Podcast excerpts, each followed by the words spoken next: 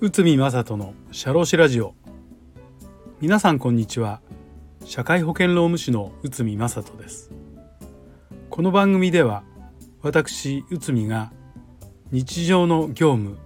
や日常のマネジメントで気がついたことをお話しさせていただいております。えーと、今回はですね、えーと、やはりあの私の著書「令和版上司のやってはいけない」えーとこちらからなんですけどまあ、あの上司のやってはいけないということでですね項目としてあのやっぱり上司というのはですね人にこう見られているということなんですがまあ上司のやってはいけない。周囲や外見に無頓着。こうなってしまったらまずいよと。いうお話をさせていただきます。上司であるあなたは部下から仕事のやり方上司への態度部下への指示の仕方マネジメントのやり方などいろいろなところを見られています。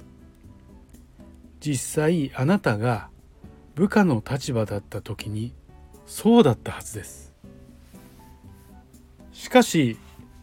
まあ、上司やマネージャーという立場に慣れてしまうといつの間にか見られていることを忘れてしまいます。例えばある会社で部長をしていた人が人事異動に関して思っているところをポロッと言ってしまったそうです。本人としては何気ない一言だったのですが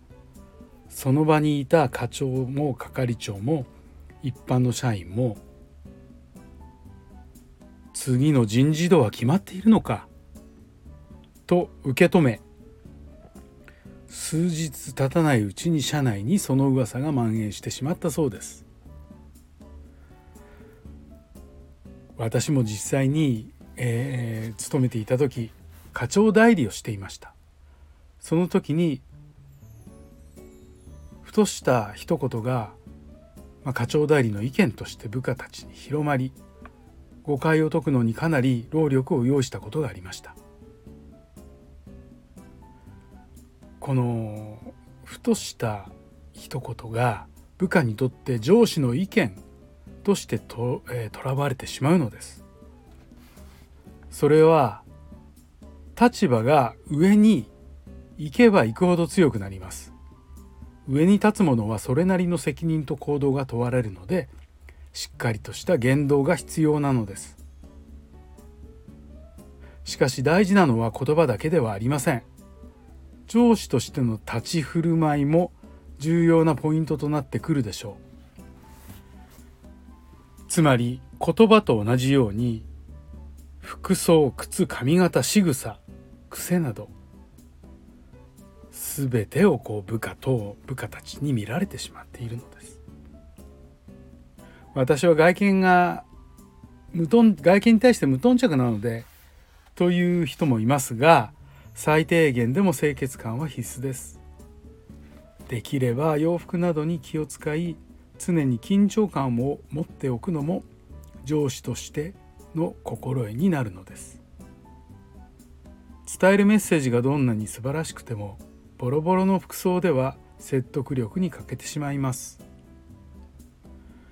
肝心のメッセージではなく外見の方に気がいってしまい部下が上司のメッセージを正面から受け止められないということも発生してしまうのです。こんなことを防ぐためにも外見を気にして格好をつけましょう。体型が気になるのであれば運動をしてメタボを解消しましょう。良い緊張感は仕事を楽しませます。また上司部下の関係も良好になります。外見を気にすれば仕事も変わってくるかもしれません。ということで、えー、と今回はまあ周囲や外見に無頓着ではいけませんよと。こういったお話をさせていただきました。まあ、これはもちろん私自身もまあ、常に考えなくてはいけないことではあるんですけどまあ人の目を気にしなくなってしまったらもしかしたら終わりなのかなというふうにも言われるように